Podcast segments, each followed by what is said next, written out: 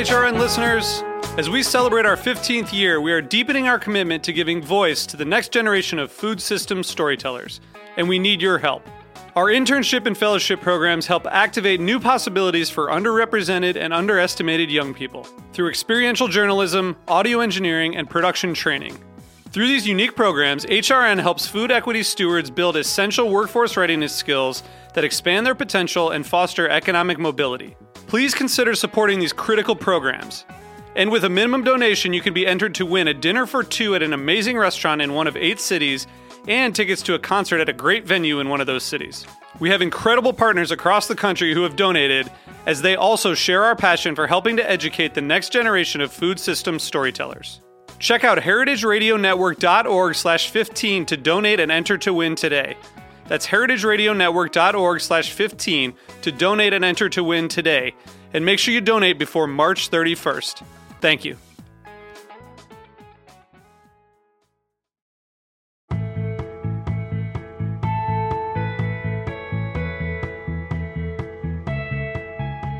Welcome to Heritage Radio Network on Tour. I'm Harry Rosenblum. My show is called Feast Your Ears. Today we're broadcasting live from the Charleston Wine and Food Festival. I want to thank Julia Child Foundation for making our coverage possible and Charleston Wine and Food Festival for having us here for the fifth year in a row. I'm super excited to sit down for my last interview of the day today with Whitney Otawka from the Greyfield Inn. Uh, it is a inn, and Whitney runs the restaurant there on Cumberland Island in Georgia. Thanks for sitting down with me. It's my pleasure. Thanks for having me. So, um, I want to start out like way back in history. You grew up in California, Yes, I did. the desert. yes, very far from fresh produce and the South. um, so, tell me about growing up in California and how you ended up in South Carolina. Well, not South Carolina, we're in South Carolina now, but how you ended up in Georgia. um, yeah, I mean, it's it's a very interesting story. I never. I never set out to be a chef. I never set out to live in the South. I grew up in the Mojave Desert of California, the high desert there, um, without access to fresh produce, without knowledge of what fresh produce looked like when it was growing. You know, what kind um, of things did you eat when you were growing up? What I mean, we ate what was available at the grocery store, Yeah. you know, so there wasn't uh, visible farms, obviously, in the Mojave Desert. and we were not in tune enough to be eating yucca every day, nor I don't think it was for sale in the little town of Hesperia where I grew up. um, but the foods we did eat. We did have access to really amazing Mexican food. The Mexican culture is very strong in Southern California and in the desert where I grew up. Um, but I grew up in a, a, a real food desert, and Right. um, and then I went to Berkeley for my undergraduate, which was a big change for me. It was a big, um, it was an eye opener Sure. as far as the world. Because Right. I'd kind of lived in an insular sort of, you know, a family that didn't travel a lot. I didn't get exposed to a lot of things. All of a sudden, I was dropped at 17 uh, in Berkeley, Right. right? And all of a sudden, everything is like beautiful, fresh produce and a farm to table before farm to table was farm Right. to table. An urban And- environment, a little bit different. and also the people I was around, the way people were talking about food, thinking about food, my whole life just sort of flipped and changed when I landed in Berkeley. And from there, it was the launching pad, really, for for everything. and your first job in food was in a French creperie, is that true? Yeah, so I was obsessed with everything French, and I was in the French department at UC Berkeley one day. I saw an ad for uh, a waitress, had my Amelie visions for myself. I went in, applied for a waitressing job. The owner was from Toulouse, France, and he said, I can hire you into the kitchen. And I said, Great. I didn't know what I was signing up for. I can do it. and then I fell in love with food. I fell in love with cooking and I was good at it. I didn't mean to be, but it's just, it fit my personality type. So from there, I learned a lot of the basics of what it is to work in a kitchen. Um, and then I moved to San Diego for a little while. And from there, I moved to the South. And, um, and then everything changed. what What brought you all the way across country from San Diego to the south? Sure, it was actually an ex boyfriend. I was living in San Diego. He had lived in Athens, Georgia, and said, Hey, let's try it. And I said, Sure, why not? Uh, so I landed in the South in 2006, or actually, it was 2005. And from there, everything changed. My perspective on food, my understanding of how history plays into the context of the foods that we're cooking, the way community impacts it.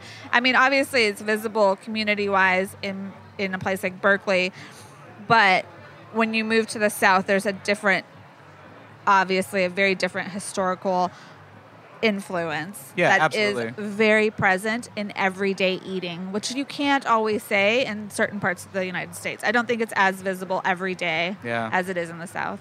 Yeah, I mean, I think that's a that's a really interesting thing to bring up. Is that I think in the modern timeline, people forget. Right, we get on a plane, we travel cross country, we forget that the West Coast is still really new compared to the rest of the country, and that the real history of this country started in places like Charleston, started in places like New York, where you know there have been people living there now for almost 400 years, Right. and that's a lot longer than California. Yeah. And so you do have that history, and and then when you talk about a place like the South, where you know you had slaves, you had plantations, and they were growing the food for the rest of the country, and, And that that's where it was coming from. And shaping the cuisine that would become identifiable as Southern. yeah, absolutely. Yeah.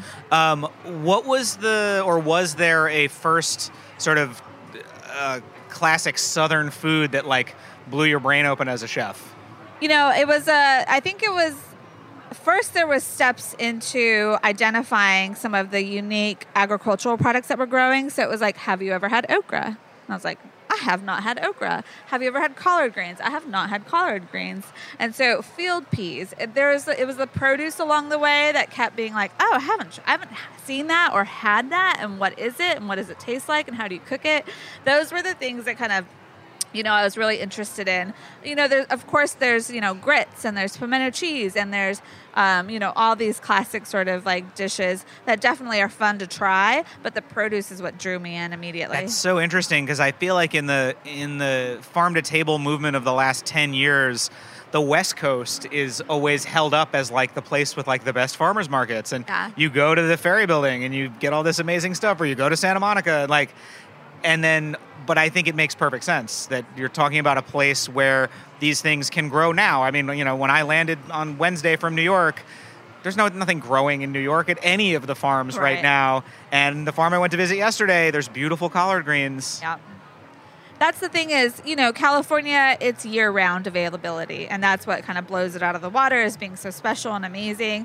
And there's different things like certain stone fruits that do better there. But when you come here, it's, it's, it's seasonal. So you really have to cling on to those seasons. You have to learn how to preserve those seasons and, you know, have to learn how to look forward to what's in those seasons. And then we have more diversity because of our weather than a place like New York with our greens and things like that. Like we've been having like we get down where I live on the Georgia coast, we are close to Florida. So our whole we're semi-tropical Right. growing region. So we have a ton of citrus, which is great, similar to the West Coast for us. But then also by, you know, late May, we have tomatoes already. So our tomato season kicks in and southern tomatoes are like the greatest thing ever. So Okay, so you made it to Athens, which still like a you know a city, Yeah. college town. Yeah.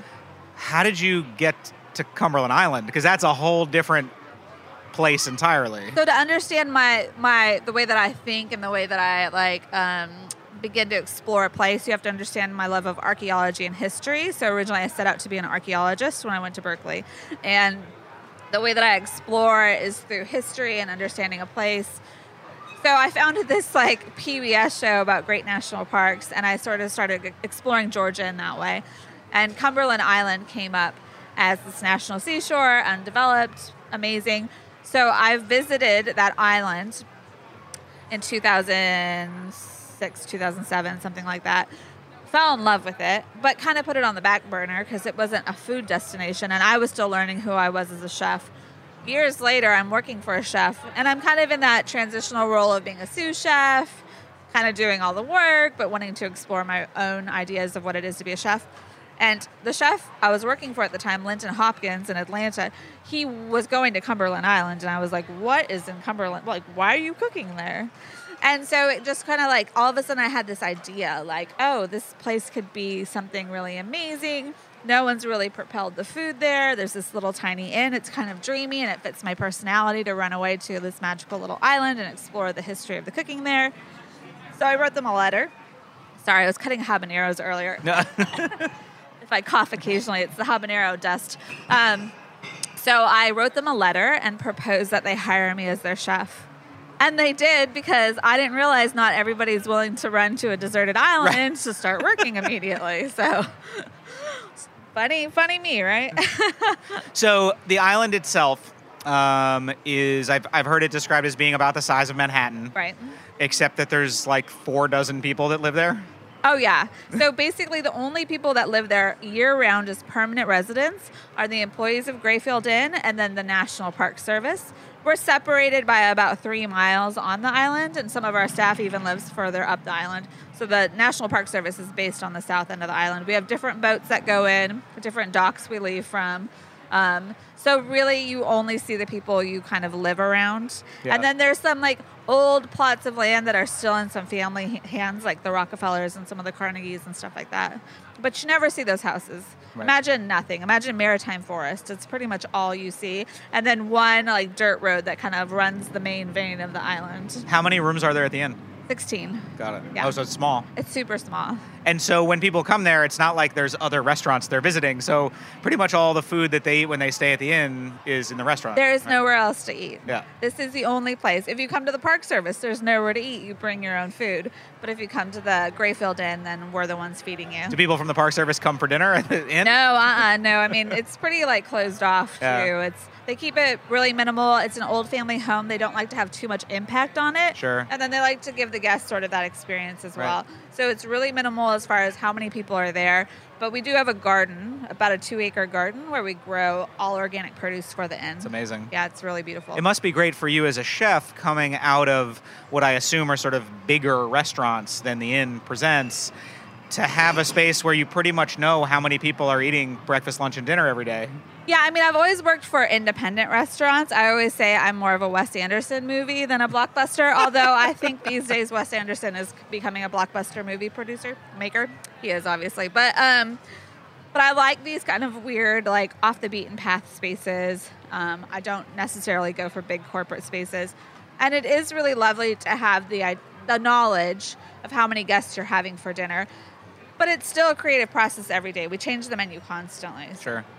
And then for things that you don't grow yourself on the island, what is the sourcing process like? Because it's not like you can text your supplier at 11 p.m. and have it show up the next day. I mean, we do have some that we can do that with. So we have a boat that goes back and forth three times a day. Got it. So we have access to things landing at a mainland office and coming over to us, but you cannot always rely on that. You have to be smarter than that because if something comes in and it's not quality, if it's not what you ordered, you never want to rely on it. So the produce drives our program. It, it drives what the menu is going to be that night from the garden, the produce from the garden. And then also, we do have access to some really beautiful seafood being right on the coast. So, wild caught Georgia shrimp are really important to our region and to our menu. Like right now, we have someone fishing um, sheep's head for us, which is a really great local fish. So, we rely on those things and make sure we're running those key items every single week that we can. The sheep's head dish that you cooked last night at Garden and Gun is one of the best things I've eaten all year. Oh, thank, hey, delicious. thank you. I really Yeah, appreciate that. I mean, that fish is such a lovely fish. It's not very well known, but it has these teeth, so it eats clams and shrimp, and then it picks up, and crab as well, and then it picks up the sweetness of that flavor because the shrimp that we have near us grow in cordgrass, which is relative to sugarcane. Ah. So that's what imports a, swe- a sweeter flavor in our shrimp. But then when you poach that fish just the right way, I feel like it's hard, it starts to taste like crab. So anyway, I love it. Sheep's head has come up quite a bit for me. Uh, there was an article I read in the New York Times this morning about names of different old neighborhoods in New York. And Sheepshead Bay in Brooklyn Oh, is I saw the called. Sheepshead Bay because they used to catch lots of sheepshead Yeah. there, which they don't anymore. Oh, There aren't- interesting. They're gone? It hasn't. I, don't- I don't know if they're gone or it's just has changed. It's very interesting because I guess now it's thought of much more as a southern fish. Yeah, I mean, I've seen Sheepshead, that neighborhood, the Sheepshead Bay, Yeah. and I love that. but I did see that article. I haven't read it yet, Yeah. but I need to. So uh, your book, The Saltwater Table, came out last year. Yeah, uh, October of last year. Cool. So Tell me about the. How did the book come about? Sure. Uh, it's one of those things where I knew I was going to write a cookbook eventually. It's something I wanted to do. But for me, it's not something I would just produce. Does that make sense? It's something I think I wanted to write myself as well. And so I wanted to make sure I had a clear vision of what that was.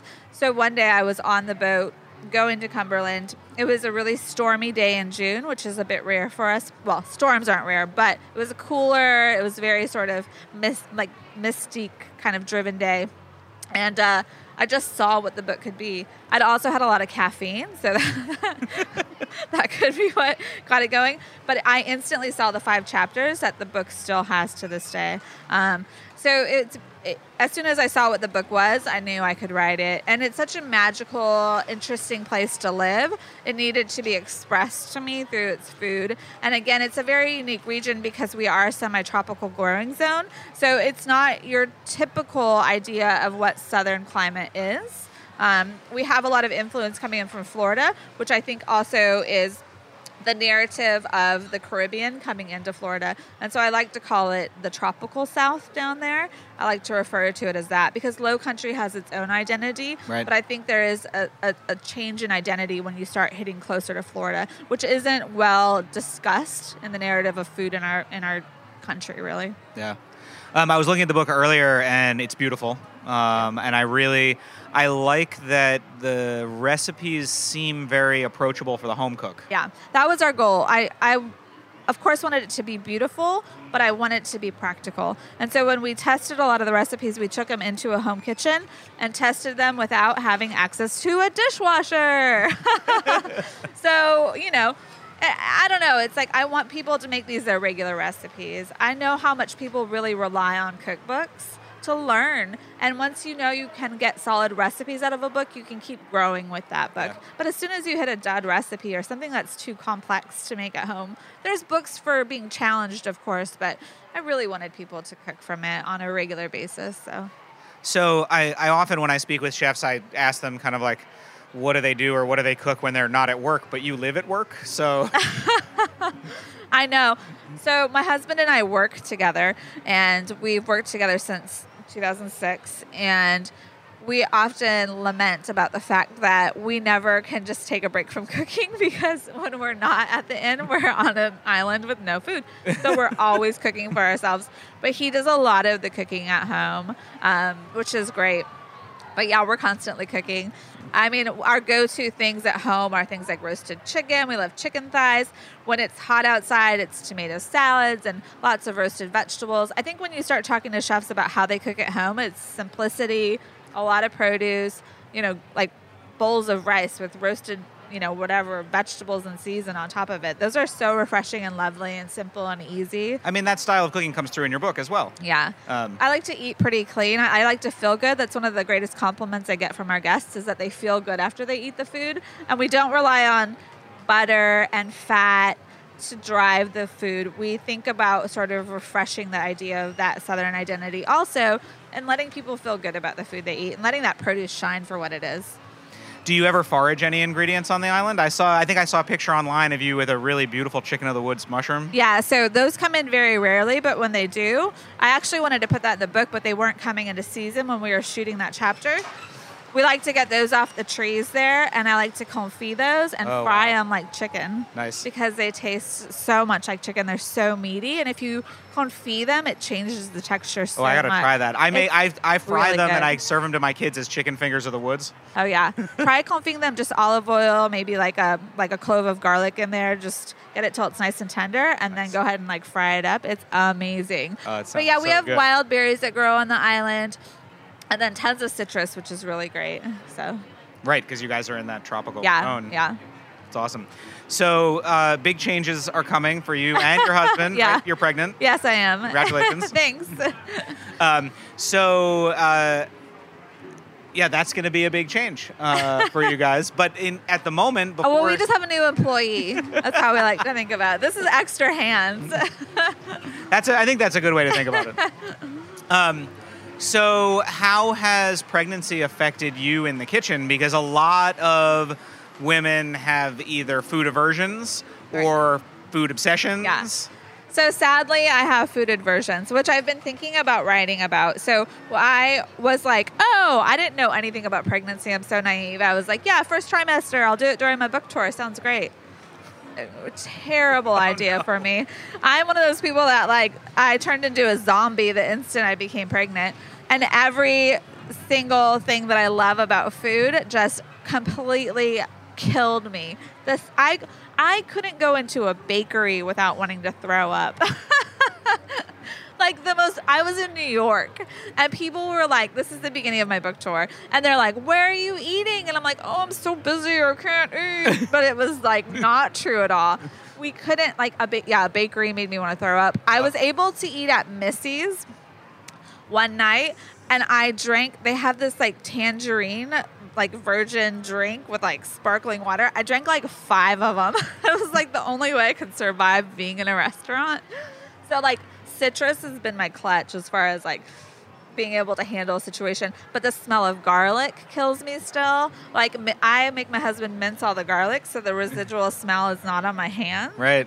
Um, I went through a phase of eating like a two-year-old, where I was like, in order to have a child, I guess you have to have the taste buds of a child, and I can only have plain pasta and uh, Applegate chicken nuggets, which is shameful for me. Shameful.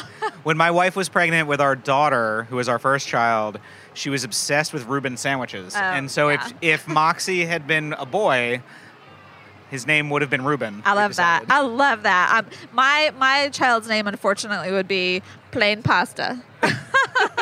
Do you know if you're having a boy or a girl? I do, but it's a secret. Cool. Good. keep it keep it that way. I think that's a good idea.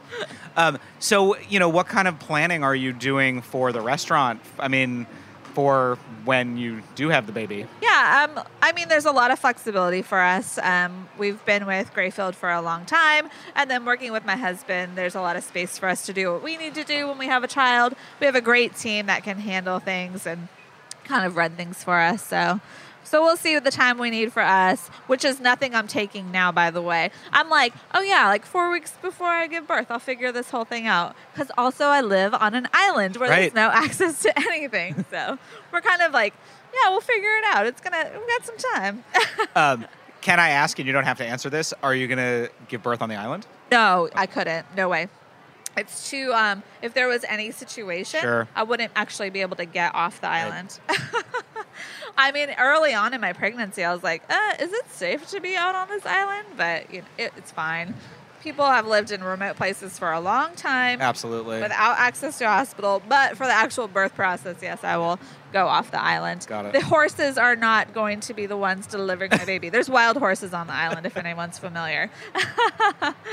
Um, it sounds like a really cool place for a kid to grow up. Yeah, I mean it's a it's an amazing adventure for sure. I call it Tom Sawyer's Island sometimes Right. because it to me it reminds me of that place where you can just kind of run free and wild. So yeah, So, how do people make reservations if they want to come to the inn? online I think is the best way to start. Um, we only we tend not to do dinner charters anymore. It's only guests at the inn. So booking a room, staying overnight is the way to go.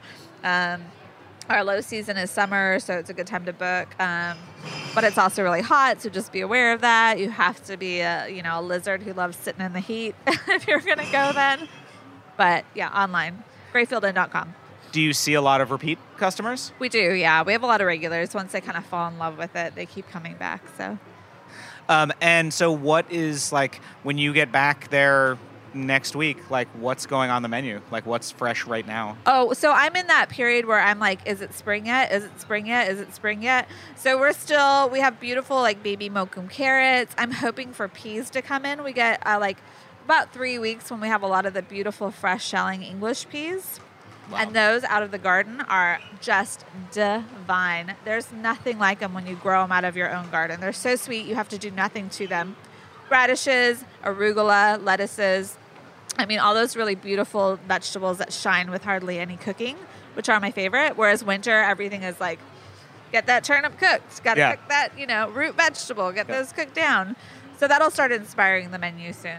But I think, I mean, I think it's just it's it's incredible to me, and I feel like it's almost it's like hard to believe that you get to be in a situation where the produce you're cooking with is so fresh. Like it couldn't possibly be any fresher. Yeah. And fresh chefs talk about that all the time about wanting the freshest produce, but nobody gets it as fresh as you're able to because Yeah. you're right there. Yeah. I mean, there's the beauty to it, and then there's the hard side of it where it's literally like I have access, but I also have responsibility for everything Right. growing in there. And there's times when it's like, I, I mean, I have one set audience and they might be there for four days. So I cannot hammer them with tomato, tomato, tomato, tomato, or else Right. they'll leave and be like, great, that's all I ate was tomatoes. So it's like really getting creative with how to sort of put that into your menu and utilize if you've got a bumper crock that's just like flushing the kitchen. So that's really interesting, but really fun too. It's made me a better chef ultimately. Um, and then, so here at Charleston Wine and Food, you did a dinner last night at Garden and Gun. Yep. What else? What other events are you doing? Tomorrow I'm doing campfires and corkscrews or corkscrews and campfires, and that's all open fire cooking, um, and that's going to be beautiful. And then I'm doing another live fire event on Sunday called Feast and Fire 2.0 on Goat Island, which is kind of like the Cumberland Island of Charleston, I guess. So kind of like undeveloped, all live fire, uh, just three chefs. It's going to be amazing. That sounds like a lot of fun. Yeah, I'm really glad to be doing the live fire events. It's kind of my favorite way to cook. It changes how you're presenting your food. You have more control actually in these strange environments like this, like the food festivals. I've tried to I've tried to have a fryer at an event like this and they never work. so just give me a fire pit and I can make food happen. Um, awesome. Anything else on the horizon for you aside from the baby and Greyfield Inn, or just I mean, working on a second book, um, I was working on that, and then my proposal, I got just really sick with the pregnancy and put it aside until I felt inspired to write again, to actually think creatively about food, which is definitely coming back. So that'll be on the docket.